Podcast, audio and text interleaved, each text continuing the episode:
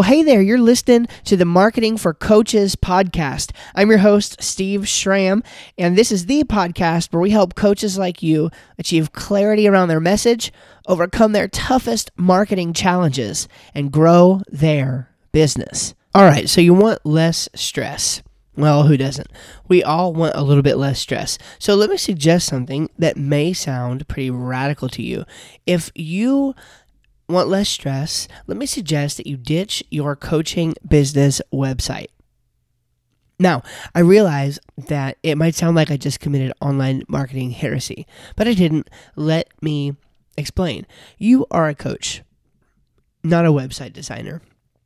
You are a coach, not a website developer. You are a coach, not a website manager. Now, I realize that it's certainly possible for you to be multiple of those things. Maybe uh, in another life or in another job or something, uh, you know, you do those things and you have skills in those areas. But I would even in that situation challenge you to think whether or not it is the best use of your time. So, when I say ditch your coaching business website, of course, I don't really mean that you shouldn't have a website.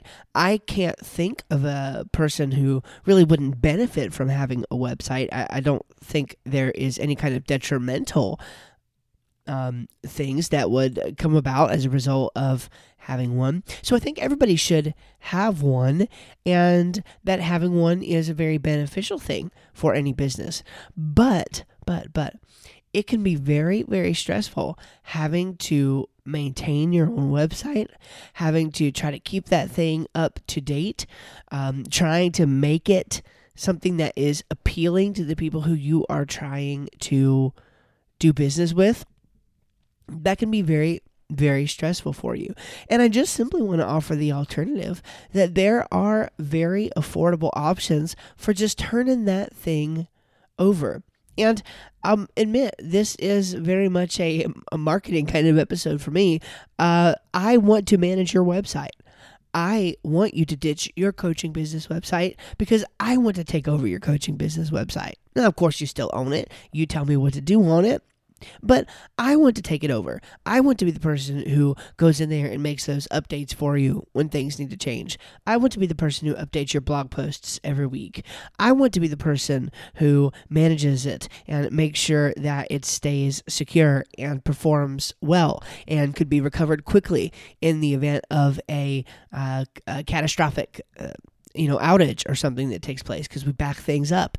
Um, i want to be the person who takes care of that because i want you to be a better coach. I want you to spend your time focused on coaching and i don't want you to be stressed. I want you to literally give the website worries over to us because what is a worry and a hassle and a stress factor for you is nothing for us. We cut our teeth on it. We absolutely love it. So I would suggest that you do that. And not only that you do that, but that you adopt the more general principle of getting rid of those things from your task list ditching those things in your task list that are not conducive to where you want your business to go, what you want your business to do, where your time is best spent, etc. Trim that task list down, determine what things need to be on there at all, you know what I'm saying? Things that need to even be on there at all. Uh, determine those things, trim them off if they don't need to be there. If they do need to be there, but they're not conducive for you to do, either because you don't want to do them or you don't have time to do them or whatever the case may be, then figure out a way to hand those things off. There are options for every budget, so don't let that be a concern. Figure out a way to make it happen. Do you want less stress? Ditch your coaching business website. Head over to coachmarketing.co and you can find out there. We have three easy packages you can choose from, and it will help you um, make your decision and get in touch with us. And we can help you starting today to move your business to the next level. Well, you know, the uh, Bible is an amazing book, and it's really transformed the way that I personally think about my life and business. So I like to talk um, uh, at the end of each episode, real quick, about a quick Bible verse and a little bit of application from that. Uh, the Bible says in Hebrews 3:12, "Take heed, brethren, lest there be any of you an evil heart of unbelief, lest there be in any of you an evil heart of unbelief in departing from the living God.